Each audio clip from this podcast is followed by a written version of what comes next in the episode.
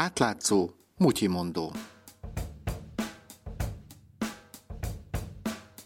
Üdvözlöm Önöket, Somodi Dánielt hallják. Minden szabály követően jóhiszeműen intéz, mégis ő téri milliós kár, és végül a jogerős bírósági ítélet sem neki ad igazat. Ez a tisztes állampolgár rémálma, ami ma Magyarországon előfordulhat bárkivel, aki használt autót vesz. Csikász Brigittát, az átlátszó újságíróját hallják. Nem egy ember történetéről van szó.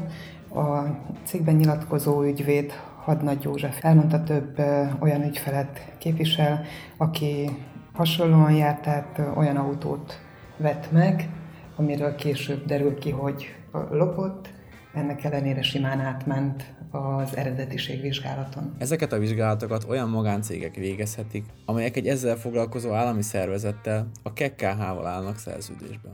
KKH arra hivatkozott, hogy neki köteles elfogadnia a köztük lévő szerződés alapján azt, amit a szakemberek megállapítanak a járművel kapcsolatban. Ők azt már nem kérdőjelezik meg, a szakemberek ugye meg arra hivatkoznak, hogy ők csak a KKH felé kötelesek adatot szolgáltatni, ők nem aki reménybeli tulajdonos szeretne lenni, nem azzal állnak szerződésben. Az átlátszó cikkében szereplő férfi esetében külön érdekesség, hogy két eredetiségvizsgálaton is átment az általa használtan megvásárolt autó. Azután, hogy az autót ellopták, és még azelőtt, hogy évekkel később lefoglalta azt a rendőrség.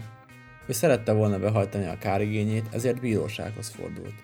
Vesztére. Azért is érdekes a bíróság ítélete, amely elkaszálta az ő igényét. Tulajdonképpen nem a szakemberek a hibások abban, hogy nem vették észre az átütött alvásszámot, hanem tulajdonképpen ő, mert megvett egy olyan autót, egy olyan személytől, akinek szintén nem lehetett volna ez a gépjármű a tulajdonában. A gazdasági versenyhivatal 8 évvel ezelőtt vizsgálta ezt a problémát, és súlyos megállapításokat tett. Mióta bevezették az eredetiségvizsgálat rendszerét, nem jól működik, az az állampolgárok érdekeit nem teljesen szolgálja, ráadásul azok, akik ennek az eredetiségvizsgálatnak a szereplői, akik elvégezhetik, azok számára alakult kedvezően ez a rendszer, és tulajdonképpen ezeknek a piaci szereplőknek a pozíciója a jogszabályok által védett. És ez még nem minden. A rendszer túlságosan sok anomáliával terhelt.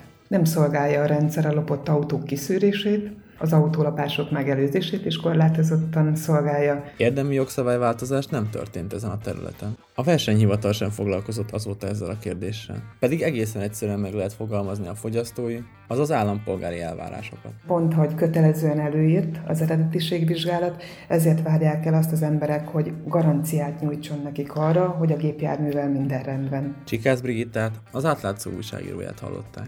A mai Mutyi mondót Somodi Dániel készítette, közreműködött Mongatilla és Lé Marietta.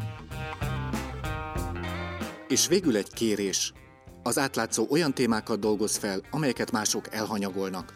Olyan ügyeket tár föl, amelyek sokaknak kényelmetlenek. Olyan hatalmasságoktól perel ki dokumentumokat, akikkel más nem akar újat húzni. Nincsenek mögötte oligarchák, nem reklámokból él, és nem lehet megvenni. Támogass bennünket legalább havi ezer forinttal. Részletek az átlátszó weboldalán.